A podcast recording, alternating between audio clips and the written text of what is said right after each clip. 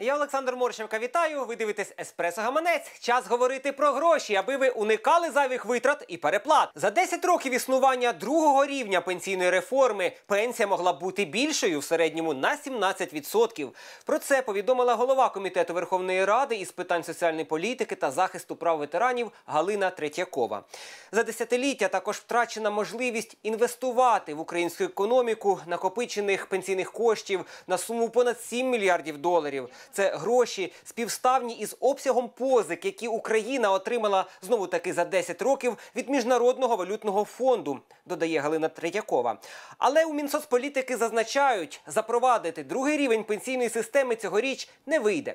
І це попри те, що проект закону вже зареєстрований в парламенті. Він передбачає, що робити обов'язкові відрахування на пенсійні рахунки повинні будуть як самі працівники, так і роботодавці.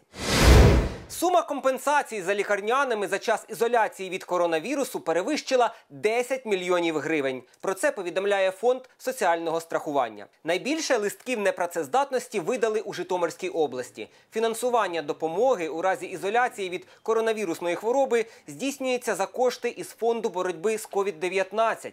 Рішення про направлення на самоізоляцію під меднаглядом із видаванням листка непрацездатності приймає лікар. Відкрити документ на період карантину можна дистанційно. Нагадаю, сума виплат від фонду за час ізоляції складе 50% середнього доходу незалежно від тривалості вашого страхового стажу, і 100% заплатять середнього доходу медичним працівникам. Ідемо далі. НБУ дозволив нефінансовим установам ідентифікувати клієнтів за допомогою цифрових документів у додатку Дія. Постанова стосується страхових компаній, кредитних спілок, ломбардів, платіжних організацій, операторів поштового зв'язку. Таким чином, споживачі зможуть отримувати послуги без паперових документів, маючи при собі лише смартфон. Працівники ж установ будуть розпізнавати клієнтів за допомогою цифрової id картки чи закордонного біометричного паспорту, який є в додатку Дія. Майже 6 мільйонів українців не мають доступу до швидкісного інтернету. Про це повідомили в міністерстві цифрової трансформації. У віддалених населених пунктах, хоч і є провайдери, але вартість підключення зависока для місцевих. Найгірша ситуація на Чернігівщині. Там більша половина сільського населення без доступу до мережі.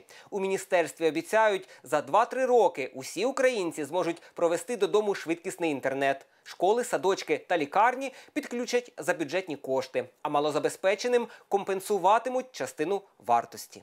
Для 18% домогосподарств в селах ціна підключення більше 2,5 тисяч гривень. Ціна вища за 2,5 тисячі гривень, вона є непідйомна, скажімо так, і люди відмовляються від такої послуги через саме вартість. Наша мета е, забезпечити можливість підключення до 100 Мбіт в секунду для 95% сільського населення.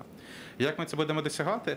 Перш за все, це через підключення закладів соціальної інфраструктури, дитячі садочки, школи, лікарні. Карпати стануть ближчими. Укрзалізниця відновлює залізничне сполучення до Рахова Закарпатської області. Квитки вже у продажі. Перший рейс відправиться 3 серпня зі столиці і курсуватиме по непарних числах. А з Рахова від'їде 4 серпня, курсуватиме у парні дні. Перед посадкою пасажири мають пройти температурний скринінг та вдягнути захисну маску. Також задля безпеки рекомендовано якнайменше пересуватися по вагонах.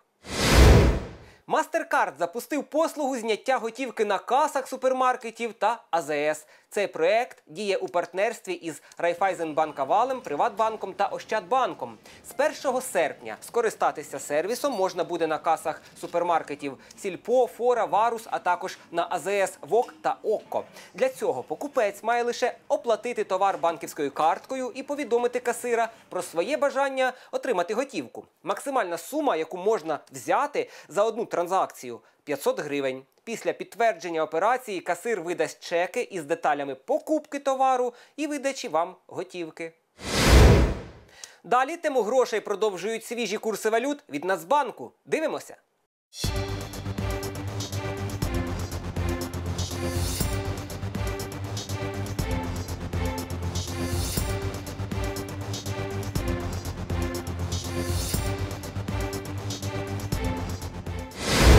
Після заходу сонця гроші не рахують, щоб не убували, вважають в народі. Заробляйте та примножуйте. І не забувайте дивитися еспресо гаманець щоранку у будні. Гарного дня!